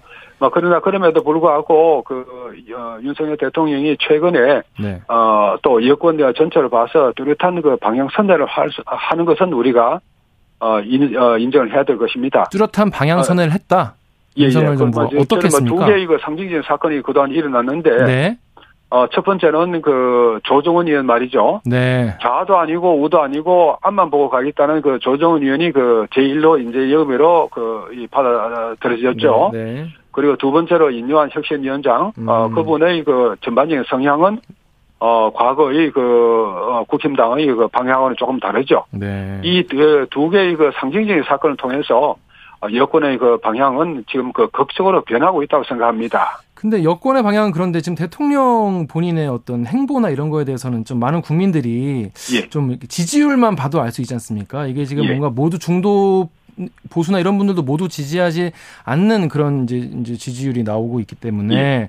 지금 이태원 참사 같은 경우에도 많은 국민들이 이제 같이 이제 어 분노하고 슬퍼하고 있는데 지금 유가족 분들도 좀 만나지 않고 계시단 말이죠. 그래서 예. 기자들이 좀 예. 만나야 되시는 거 아닌가요? 했더니 어 나중에 좀 그 고민해 보겠다 이렇게 일단 답변을 유보했는데 예. 어떻게 좀 행보를 하는 게 좋을까요? 뭐 그런 그, 뭐, 그 점을 포함해서 전반적으로 네. 어, 윤 대통령은 어, 절대 그 지금의 그 상황에 그 굴복하지 않을 것입니다. 아, 그런가요? 어, 윤 대통령이 그, 어, 우리가 그, 뭐, 뒤, 어, 그 뒤를 돌이켜 본다 그러면은 어, 박근혜 그 문재인 양 정부의 그 유약한 정부를 겪으면서 우리 국민이 강한 그 리더십의 그 대통령을 원하는 그 시대 정신이 조성되었고 음, 강한 리더십. 윤 대통령은 이 시대 정신에 부합하는 인물로서 대통령이 당선된 것입니다. 네. 어, 이 그 윤 대통령의 그 성향이나 네. 어, 이런 정치 경력으로 봐서 음. 윤 대통령은 절대 어, 음. 이 상황을 그대로 어, 어. 받아들이지 않고 반드시 어, 음. 성부수를, 정치적 성부수를 띄울 것으로 봅니다. 네. 뭐 그런, 어, 우리가 그 구체적인 모습을 보면 그 안에 여러 가지 그 아까 말씀하신 어, 이태원과 참사 유족들에 대한 그 적절한 어, 좀더 그 네. 깊이 있는 위로 네. 뭐 그런 것도 당연히 들어가겠죠. 네. 일단 대통령실은 일단 어, 직접 유족 만날 계획이 있냐는 질문에 그런 부분도 잘 살펴보겠다라고 해서 일단 가능성을 좀 열어놓긴 했거든요. 아, 예, 뭐, 예, 저는, 예. 저, 그, 뭐, 조만간, 네. 어, 등장할 그 윤 대통령이, 이제 그 어떤 정치적인 생명을 걸고 던지는 성부수, 음, 네. 아, 거기에는 뭐, 뭐, 이런 것도 포함해서 음, 음. 보다 더 음. 깊이 있는 우리 사회의 그, 어, 어떤 그 근본적인 그 문제점들을 향해서, 예. 어, 윤 대통령이 그 예. 해결의 그, 뭐 실마리를 그, 음. 어, 제시하리라 생각합니다. 맞습니다. 네, 강력한 리더십 발휘하는 윤석열 예, 그렇죠. 대통령 모습 예. 앞으로도 잘 지켜보겠습니다. 자, 그러면 여기까지 말씀 듣겠습니다. 지금까지 심평 변호사였습니다. 고맙습니다. 네, 감사합니다. 네. 여러분은 지금 아침 시사 프로의 최강자 KBS 최강 시사와 함께하고 계십니다.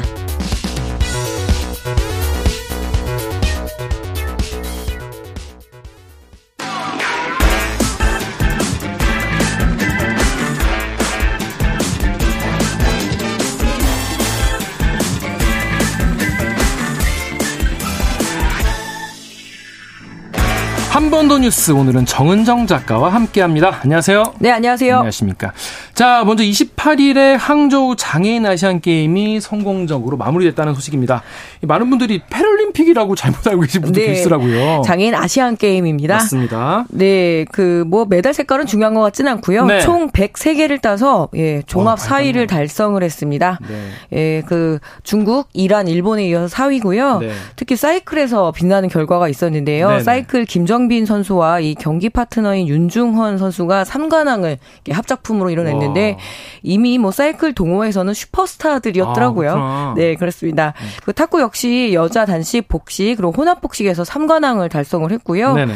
예, 그리고 뭐 예를 들어 수영부터 해서 양궁에서 고루고루 이렇게 상을 딴, 상, 메달을 따는데요. 네네. 뭐 사격에서도 땄고 그리고 또 뭐가 있냐면 이번에 그 체스 같은 첫 번째로 시작된 예, 근데 메달은 비록 따지 못했지만 접전 네네. 끝에 이렇게 어. 그 순위에는 오르는 석패. 네, 그렇습니다. 어, 그렇습니다.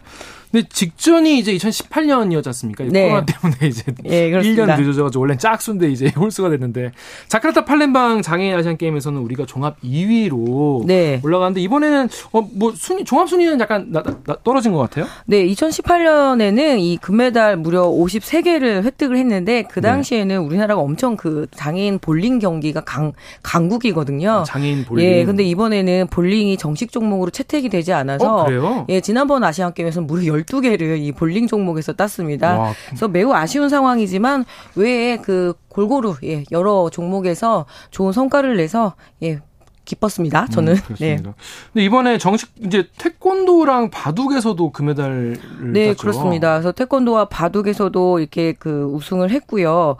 어, 그리고 또 이게 양궁, 수영, 휠체어 테니스, 핸드사이클, 론볼까지 좀 골고루 금메달을 획득했으니까 어떤 한 종목에서 한꺼번에 따는 것보다 그러네요. 골고루 여러 종목에서 성과를 내는 것이 굉장히 중요하잖아요. 그만큼 네. 우리나라에서 이제 장애인 체육인들이 다양한 분야에서 활동을 하고 네. 계시다. 이런 어, 방증이 될 수 있을 것 같은데 좀 말씀하시는데 론볼이라는 종목은 네. 제가 잘 몰라서 그런데 어떤 종목입니까? 예, 잔디를 뜻하는 lawn하고 뭐 아, 공을 뜻하는 bowl인데요. 네. 일종의 이 볼링과 컬링과 매우 비슷합니다. 컬링이요? 예, 그래서 눈에 잘 띄는 하얀색이나 노란색의 표적구를 파울 라인 안으로 던지고 그리고 나머지 선수들이 번갈아 가면서 그 표적구에 가장 근접하게 음. 그러다 보면 상대방 공을 밀어내면 훨씬 더 유리하겠죠. 컬링이네, 컬링. 예, 그렇습니다. 어. 그래서 이 롬볼에서도 이번에 금메달을 획득을 했거든요. 어. 한 가지 아쉬운 게 우리나라가 보치아 강국이었는데 네. 예, 이번에는 은메달과 동메달. 이 이유는 돼지 눈이 너무 안 좋았어요. 왜요? 예, 예선전에 한국 팀끼리 좀 붙었습니다. 그렇구나. 예, 그렇지만 전반적으로 양궁처럼 전 세계의 이런 어떤 수준들이 올라가고 네네. 예, 그런 문제도 있었고요. 그래서 음. 우리도 조금 더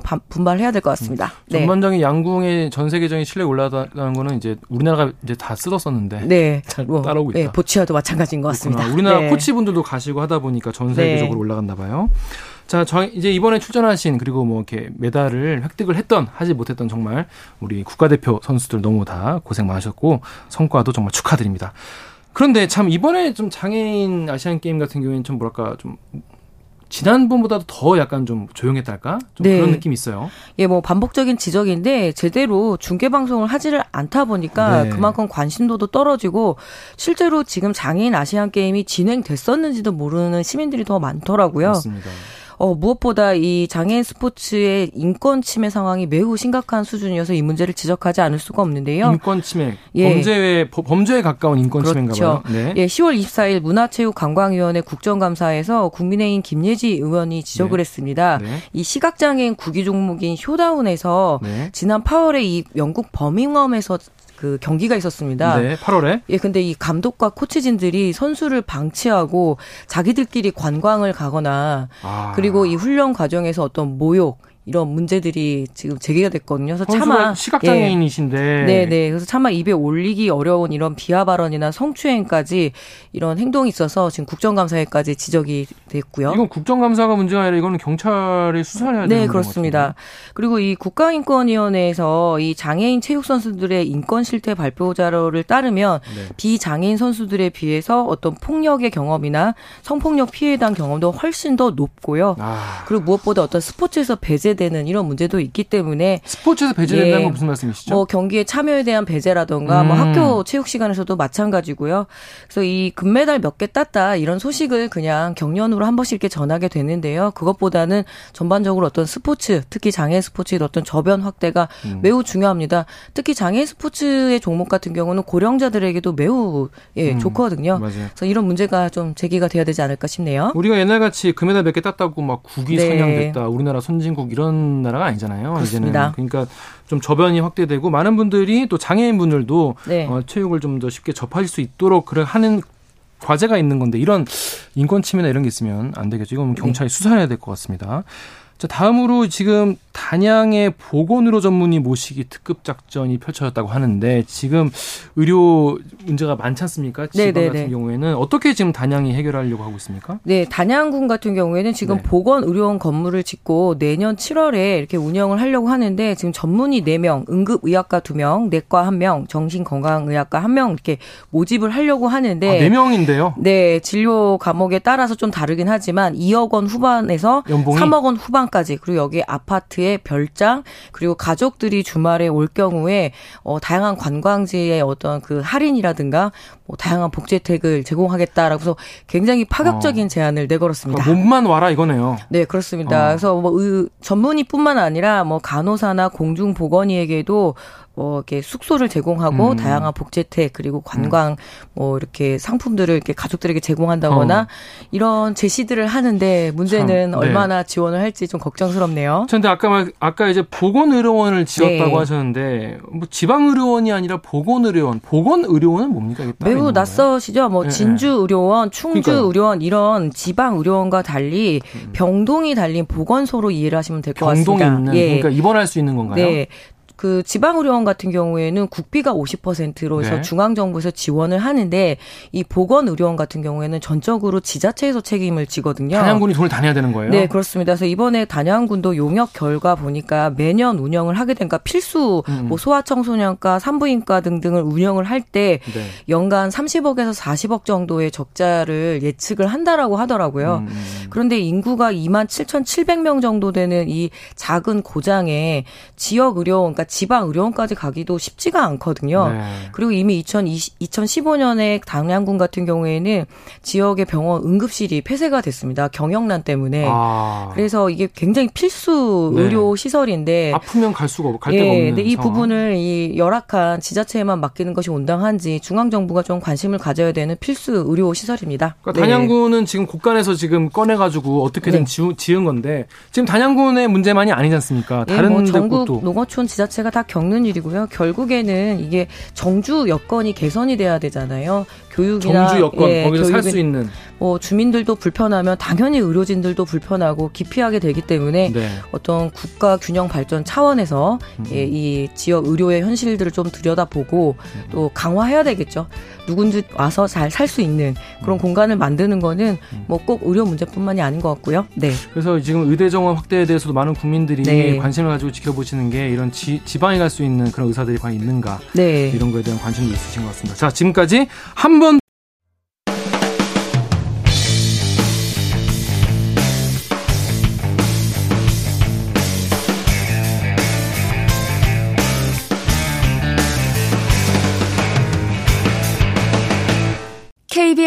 최강 시사.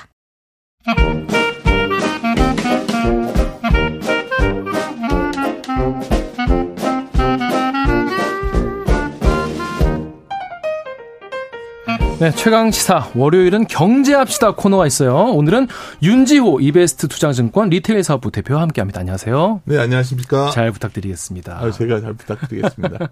네, 주식시장 얘기를 좀 해야 되는데요. 네, 네. 제 주변에 다들 울고 있어요. 네. 다들 곡소리 나는데 표정 안 좋은 분들 대부분인데 지금 한국 주식 코스피 어떻습니까? 어, 굉장히 이제 뻔한 얘기를 하자면. 아니, 뻔한 얘기부터 해야죠. 뻔한 얘기로 하면, 뭐, 흔히 우리가 주식시장에서 가치를 볼 때, 네. 뭐, PBR이라는 지표가 있습니다. 네 네. 자본 총계 대비해서 음. 보면, 그걸 보면 한 0.83배 정도였거든요. 지난주 네. 금요일 기준으로. 그럼 우리가 이제 보통 굉장히 가치 있다. 해볼 만하다. 음, 이런 살만하다. 예, 이렇게 할 수가 있어요. 그래서 단기적으로 여기서 뭐 주가가 뭐 여기서 크게 더 빠질 가능성은 낮다 봅니다. 어. 주식을 투자하는 이유는 네. 우리가 돈 벌려고 하는 거 아니겠습니까? 그렇죠. 주식을 좀 편안하게 우리가 할 수 있는 시기냐 물어본다면 그게 참 어렵다는 거죠. 편하게 할 수 있는 시기가 따로 있긴 하죠. 그렇죠. 뭐 유동성이 확 풀렸다거나. 그리고 주가가 많이 빠져 있더라도 아 그래 이제는 뭔가 대책이 나와서 음. 유동성도 음. 공급되고 뭐 이보다 경제가 더 나빠지진 않을 거니까 지할 수 없어요. 그, 그 주가 올라갈 거야. 뭐 이럴 때가 있는데 네네네. 지금은 전체적인 밸류는 쌓여졌는데 네. 그런 환경 자체가 무르익었다 보기는 좀 힘들다. 아. 그래서 상당히 혼란스럽다. 지금 네. 그렇게 볼 수 있을 것 같습니다. 홀, 우리가 뭐 국내외로 혼란스러운 상황이니까 네. 지수보다. 근데 주가가 빠지면서 환율도 많이 올랐어요. 그렇죠. 네. 우리 흔히 작년 10월에 우리가 주시장에 있는 오랜 참가자들은 경험으로 알고 있죠. 그러니까 아, 원달러 환율이 좀 약세가 어느 정도 좀 예를 들어 1,500원 근처 네. 가까이 가면 그때 주식 사면 된다. 음, 왜냐면 음. 우리나라 수출 기업이 네, 많으니까. 그쵸, 그쵸. 어, 근데 지금 현재 1350원 넘어서 하고 있다는 측면에서 보면 환율로 봐도 네. 약한 건 맞는데 네. 이게 뭐 인계 수준에 온 것인가? 음, 음, 음. 혹시 1400원 근처 가주는 거 아니야? 이런 어. 생각이 있죠. 근데 사실 이런 게 우리가 많은 얘기를 하고 있는데 예, 예. 사실 이 모든 소위 그 환율이고 주시장이고 이 불안감의 근원은 뭘까? 그러면 하나예요. 지금 생각나는 거는. 뭡니까? 그러니까 우리가 올해 하반기가 되면 미국의 금리가 좀 안정화될 거로 봤거든요. 네, 뭐 원래는 그렇죠. 특히 미국제 10년짜리 금리가 아, 있어요. 아, 그렇습니다. 10년물 금리 10년물 금리 그렇죠. 매우 중요합니다. 네. 10년물 금리가 좀 안정화되지 않을까. 그래서 하반기에 그럼 뭐 전세 경제도 좀 온기가 돌고 또 어느 정도 인플레가 잡히 이런 걸 생각했는데 이게 멈추질 않아요. 5% 돌파했죠. 그렇죠. 이게 우리의 트라우마처럼 인간이라는 건 원래 가까운 기억에 많이 종속되고 먼 기억은 잊혀지고 있거든요. 그렇죠, 그렇죠. 가까운 기억에는 아 이렇게 안 좋으면 좀 있으면 연준에서 뭔가 정책을 저희 피벗이라고 하죠. 네. 정책 전환을 해서 네. 금리를 막 낮춰주고 막 부양을 할 거야 하는데 또 그 이전에 우리가 경험이 하나가 있어요. 음. 바로 한 1973년 전후에 안 좋은 기억이죠. 네. 뭐, 뭐, 알다시피 최근에 갑자기 중동에서도 시끄럽습니다. 그렇습니다. 뭐, 우리가 과거는 역사는 동일하진 않거든요. 네. 마크 트웨인이 그런 말을 했잖아요. 네. 반복되진 않지만 운율은 있다 그래서 음, 라인 뭐 음, 음. 비슷한 지금의 운율이 뭘까 생각해 보면 굳이 우리가 사례를 든다면 73년에 4차 중동쟁제 열렸었거든요. 네. 그래서 그때 보면 유가가 한 4배 급등했어요. 4배 급등. 지금으로 치면 만 원까지 올라가요. 그렇죠. 근데 네. 그 지금보다 이제 더 문제는 그때 좀 미국이 힘을 잃어가면서 음. 되게 전 세계가 좀 전쟁이 여기저기 났었거든요. 네네네.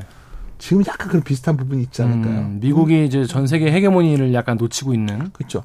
거기다가 당시에도 우리가 역사상 연준의 의장 보면 네. 하나 둘을 비교해요. 폴 버커라는 사람이 네. 있습니다. 네. 폴 버커는 뭐냐면 뭐 금리를 빠르게 올려서 잡았던 사람이 80년 초에 네. 가장 무능했던 사람은 아서 번즈라는 사람이 있어요. 번즈. 그게 니, 네. 그게 그분이 닉슨이 임명했던 사람인데 음. 우리가 요새 파월이라는 연준 의장에 대해서 아, 네. 저 사람 도대체 뭐지? 음. 전에는 인플레는 일시적이라고 했다가 네. 이제는 좀 뭔가 좀 신뢰가 떨어졌죠. 음. 거기다가 연준이 뭔가 하이어폴 온 거라고 그래서 영어를 좀 써서 그런데 네. 금리가 굉장히 오랫동안 높게 유지될 거다. 더 올라간다가 중요한 거 아니라 뭐 그런 얘기를 하는데 이게 그때가 좀 떠오른다는 얘기죠. 음. 흥미로운 건 74년에 미국 채 10년이 7%를 넘어갔었어요. 7%. 그렇죠. 그다음에 그러니까 모든 돈이 다 미국으로 그럼 몰리는 거네요. 그 프로 그, 그것도 있고 네. 채권 금리가 올라가면 모든 경제 악영향을 주죠. 그렇겠죠, 당연히. 그래서 80년대 초에 그 15%까지 13%인가 내가 갑자기 기억이 헷갈리네요. 네, 네. 하여튼 그 정도까지 올라가는 초발점이었거든요. 고민은 이거죠. 5% 이상에서 혹시 높아. 머무르는 시간이 오래 걸릴 수도 있고 네. 두 번째 일부의 주장대로 혹시 더 올라가는 거 아니야? 만약에 모르시는 분도 계실 테니까 네. 간단하게 네. 미국 국채가 올리면 예를 들어 5% 계속 유지되고 이러면은 우리나라에는 어떤 영향을 줍니까? 아니 금리가 오르면 네. 기자님도 생각하시겠지만 소비자는 아, 네. 소득이 줄 것이고요. 그렇습니다. 기업은 하지만 임금은 올라가 있으니까 기업은 그걸 갖다 판매가에 전가할 거고요. 그렇죠. 그러면 기업은 판매량이 줄어들 것이고 네. 그러니까 금리가 올라가면 또 부채가 많은 사람들은 빚 때문에 허덕일 아, 것이고. 그렇죠. 그러니까 모든 경제 주체가 금리가 높으면 다, 다 힘들어지는 상황이다. 요즘 상황 보시면 우리나라가 그러하잖아요. 네. 뭐 미국만 그냥 미국이 그 정도 한다는 거는 음. 우리나라의 많은 주체들. 그렇죠. 더 큰 문제는 그게 있어요. 뭡니까? 가, 제 정부는 재정이 상당히 부담이 되죠. 금리가 올라가니까. 그렇죠, 그렇죠. 네. 근데 금리가 올라가면 또 계속 채권 발행을 더 해야 돼요. 네, 국채 그러니까 또, 또 찍어야 70년대가 그랬거든요. 그러니까 음. 그러니까 인플레가 좀 진정될 만 하면 또 그냥 재정이 음. 엄청 팽창이 됐죠. 음. 지금 꼭 그렇지 않나요? 미국도 보면. 그러면 우리나라 주식 시장이 이렇게 힘든 거는 그럼 외부 요인이 더 크다라고 보시는 거예요? 그럼 국내 요인은 별로 없다라고 보시나요? 외부 요인이 있다 보니 네. 한국의 국내 요인이라는 건 결국 한국의 기업 실적이 잘 나오면 되는데 네. 한국의 수출 기업이 거의 대다수라는 거죠. 수출 환경이 안 좋다 보니 음.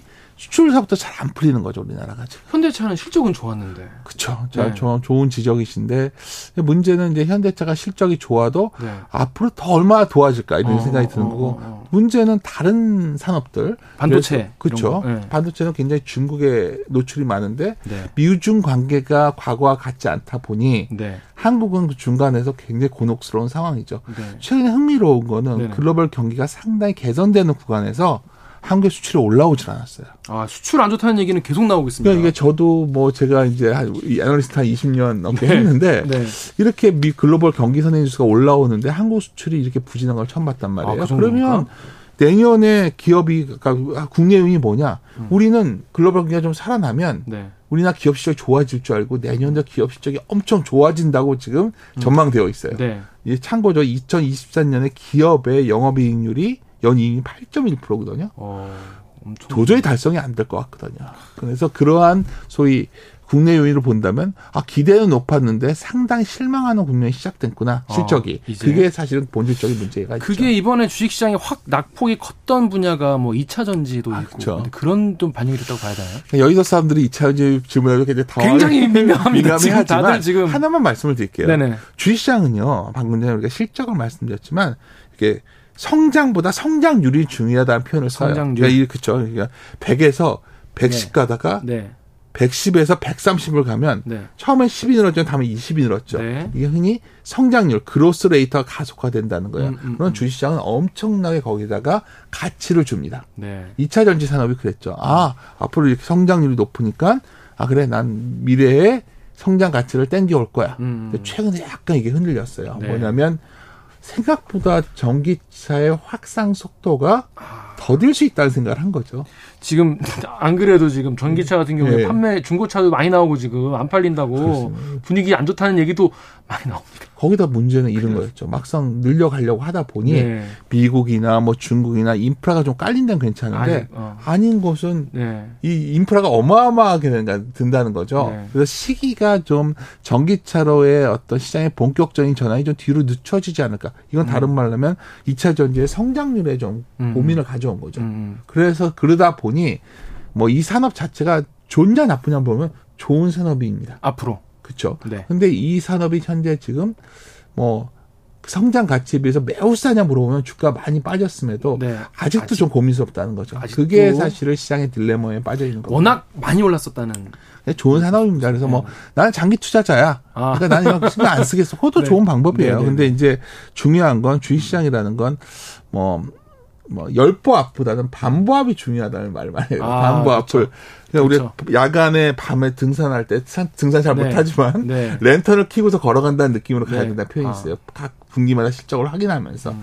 그런 측면에서 본다면 지금 이 길이 그리 순탄하진 않은 상황이다. 많은 분들이 지금 들고 계신 이른바 예전 국민주라고 불렸던 네. 카카오 얘기 잠깐 아, 해야 되거든요. 왜냐면 카카오 앞으로 계속 잘 될 거다라고 생각을 하고 100만 원 간다 막 이런 얘기도 있었는데 네, 처음 뵀는데 곤란한지 모르겠어. 아니 카카오는 많은 네. 분들이 지금 걸 그쵸? 이제 물려 계시기 때문에 16만 8천 원까지 갔었는데 지금 3만 원, 3만 7천 원인가 여의도에서 바라보는 카카오에 대한 시각은 놀랍다예요. 어떤 게 네, 어떤 거냐면 너무 대놓고 이렇게 했을까 과연? 아. 아, 왜냐면. 에이, 뭐 있겠지.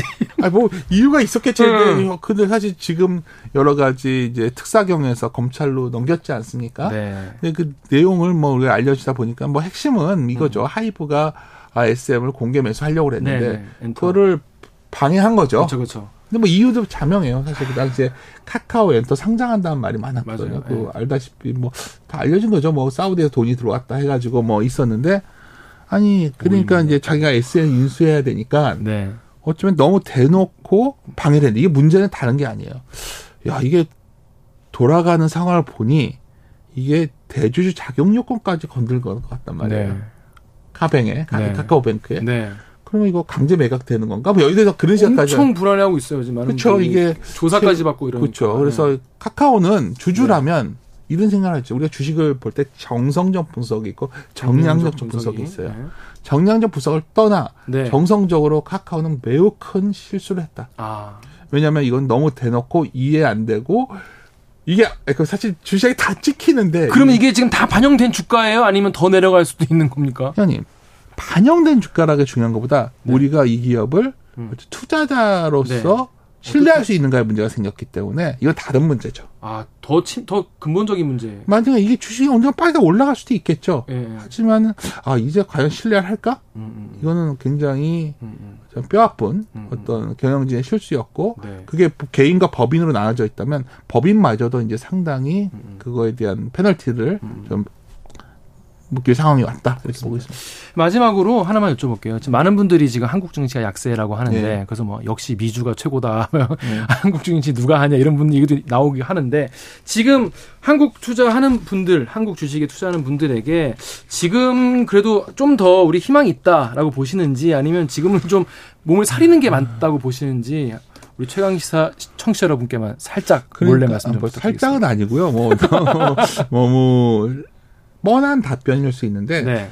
주식장의 전체적인 레벨은 저희 딥 밸류한 표현 때 매력적인 수준에 왔어요. 어. 근데 이제 문제는 뭐냐면 거기 이런 국면에서는 사실 전체적인 시장보다는 종목 하나하나의 매력을 찾아야 되는데 그러니까 지수를 보는 것보다 괜찮은 종목을 고르는 그렇죠. 게 낫다는 말씀이시죠. 여기서 더 중요한 거는 그냥 뭐 패시 유행이라던가 뭐 성장만 갖고는 안 되고 상당히 어쩌면 그 기업 하나하나의 어떤 그런 가치를 봐야 되는 상황이에요. 네. 기업이 뭐 사람들이 싸다고만 아니라 아 어느 산업 내에서 지위가 상당히 확보돼 있다. 근데 아까 지금 뭘 해야 되냐 물어보시잖아요. 네. 그게 일반 투자들이 하기 쉽지 않다는 거죠. 아. 문제는 음, 음. 그걸 일반 투자들이 다 할 수 있다면 누구나 돈을 벌 수 있을 그렇겠죠. 텐데. 네. 그래서 그런 의미에서 본다면 투자자들은 뭐 이런 거 가능합니다. 최근에 이제 급락을 했지 않습니까? 네네네. 뭐 오늘도 더 빠질 수도 있겠지만 네. 이럴 때는 한 번씩 사보는 거죠. 소위 쉽게 말해서 음, 음. 주식을 사서 보유하는 buy and hold 전략은 음, 음. 내년 한 초까지는 적절한 전략이 아닌 것 같고요. 네. trading buy라고 해서 네. 급락했을 때는 한 번씩 접근하는 아, 요 정도 전략이 그나마 연말 연초에 가능한 네. 전략이다. 네. 이렇게 판단하고 있습니다. 떨어졌을 때 전차, 정찰병 조금씩 보내놓는. 그렇죠. 뭐 여기서 큰 수익을 노리시다보다는 그 정도 전략이 가능할 것 네, 같습니다. 알겠습니다. 경제합시다. 윤지호 이베스트 투자증권 리테일 사업부 대표님과 말씀 나눴습니다. 고맙습니다. 네, 감사합니다. 고맙습니다. KBS 1라디오 최강시사 듣고 계신 지금 시각은 8시 43분입니다.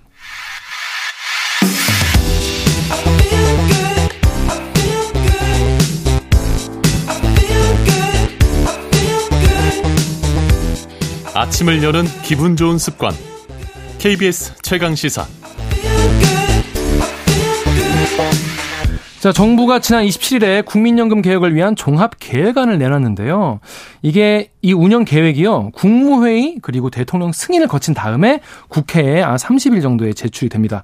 근데 이 계획안에 구체적인 수치가 없어요. 그래서 많은 분들이 이게 맞냐 논란이 일고 있는데 일각에서는 백지다반지 된거 아니냐 이런 얘기까지 나오고 있습니다. 국민연금 재정계산위원회 위원이신 윤성명 한국보건사회연구원 명예연구위원과 주요 쟁점 짚어보겠습니다. 안녕하세요. 아, 안녕하세요. 안녕하십니까. 그동안 이 관련해서 이제 뭐 조언도 하시면서 굉장히 바쁜 시간 보내셨을 것 같습니다.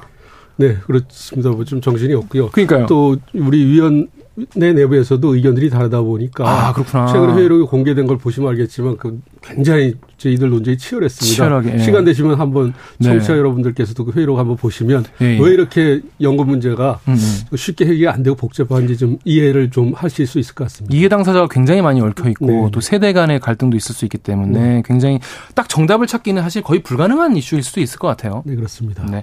일단 정부는 이 이번 운영 계획에서 보험료율 인상이 불가피하다 라고 하면서도 수치는 나오지 않았는데 먼저 보험료율이 어떤 건지 짧게 설명 좀 부탁드릴게요. 예, 보험료율이라는 건 이제 우리가 국민연금 제도가 사회보험 제도라 그래서 국가가 이제 강제적으로 운영하는 제도인데 네. 그 모든 걸 뭐 운영하려 그러면 뭔가 필요한 재원이 있을 거 아닙니까? 돈이, 필요해, 돈이. 돈이 필요하지 않습니까? 네.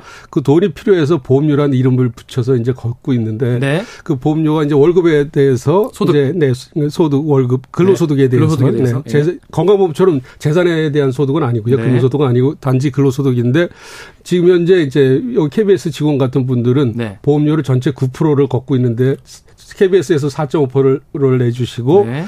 직원 여러분들 은 4.5%만 내고 있습니다. 반반. 네, 반면에 지역 가입자라고 하는 분들은 뭐 저기 저 지역 저 뭐 자영장 하시는 분들하고 뭐 레미콘 기사 등등 이런 특수 특수 형태의 근로자분들은 본인이 이제 9%를 다 부담을 하거든요. 네, 네, 그러다 보니까 이게 또 어떤 어떤 직종에 종사하냐에 따라서 다르네요. 보험료 부담 체감도가 어, 또 낮, 그렇게 이렇게 좀 다를 수가 있죠. 그렇습니다. 이번에 이번 정책 발표 정부 발표 나왔는데 수치가 안 나와서 많은 분들이 이거 어떤 의미인지 잘 모르는 분들 많이 계신데 어떻게 보셨는지?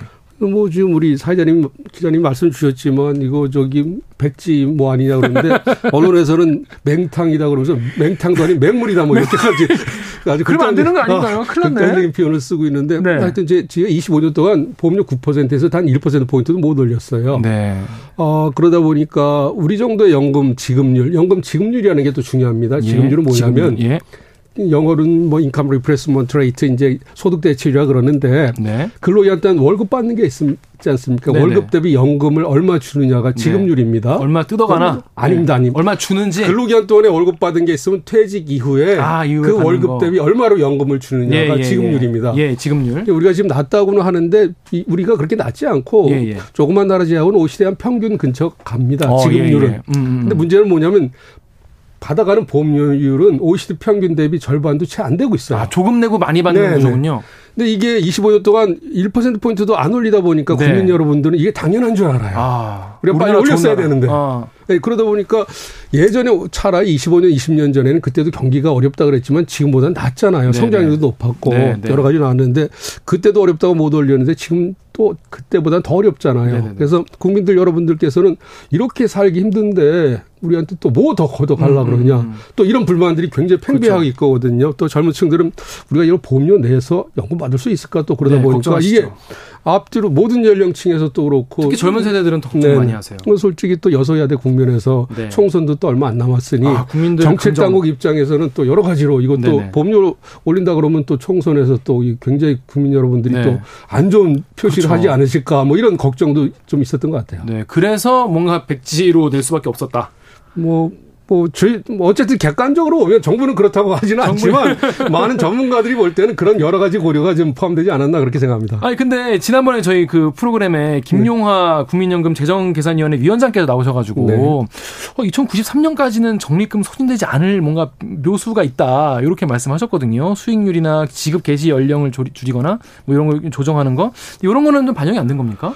글쎄, 뭐, 저희가 9월 1일 공청회 할 때 안이 18개 나와서. 18개 나요? 도대체 뭐 하는 거냐 그랬는데 최종에 또 6개가 더 추가돼 갖고. 14개요? 아, 아, 아 18개에다가 6개가 추가돼서 24개다 24개? 보니까 와.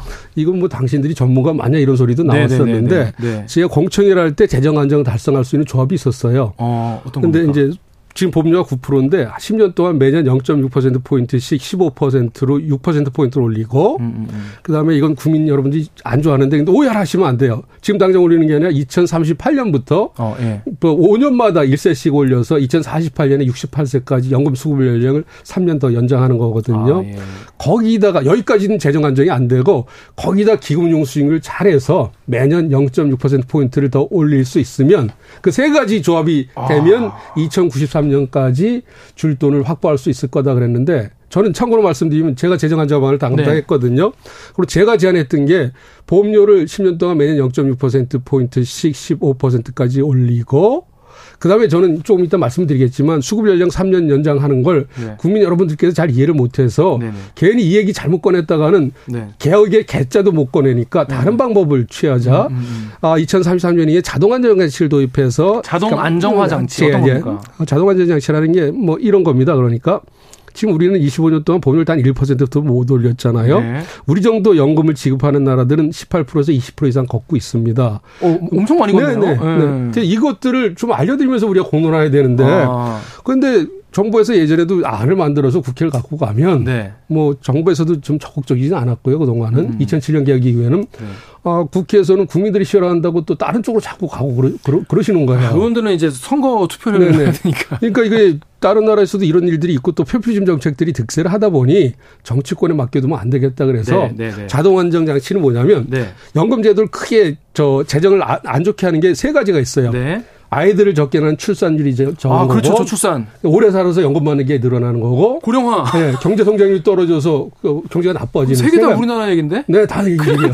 큰일 났죠. 그러니까 네. 그러니까 빨리빨리 재정안 조치를 취해야 되는데 네네. 그래서 독일 같은 경우는 sustainability factor 지속 가능성 계수라는데 요 세 가지를 넣어 봐요. 네. 그래서 아 독일 연금 제도가 지속이 불가능하다 그러면 떨어진다 그러면 묻지도 않고 따지지도 않고 자동으로 연금을 조절해서 삭감을 해서 아. 지금 우리가 걱정하는 2093년까지 별 문제 없이 연금제도가 지속 가능하게 만들어놨어요. 음. 그리고 이렇게 지금 연금제도를 운영하는 나라가 시스템적으로 운영하는군요. 그래서 정치인들한테 어, 법 통과시켜 주십시오 이런 사정하는 게 아니라 예, 예. 자동으로 조절이 된다는 거죠. 근데 자동 조절하는 것도 국회에서 통과돼야 될 거 아니에요? 네, 그것도. 그러니까 그, 그걸 이제 다른 나라에서는 독일에서는 예를 들면 슈레더 총리가 진짜 아주 큰 마음 먹고 총대를 매야 되네요, 네. 누가? 예. 저 일본에서는 고이즈미 수상이 총대를 메고 통과를 시켜줬죠. 그런데 참고로 우리가 OECD 회원국이잖아요. OECD 회원국 중에서 노인 빈곤이 제일 높다 그러잖아요. 아, 벌써 그렇게 됐죠. 그런데 네.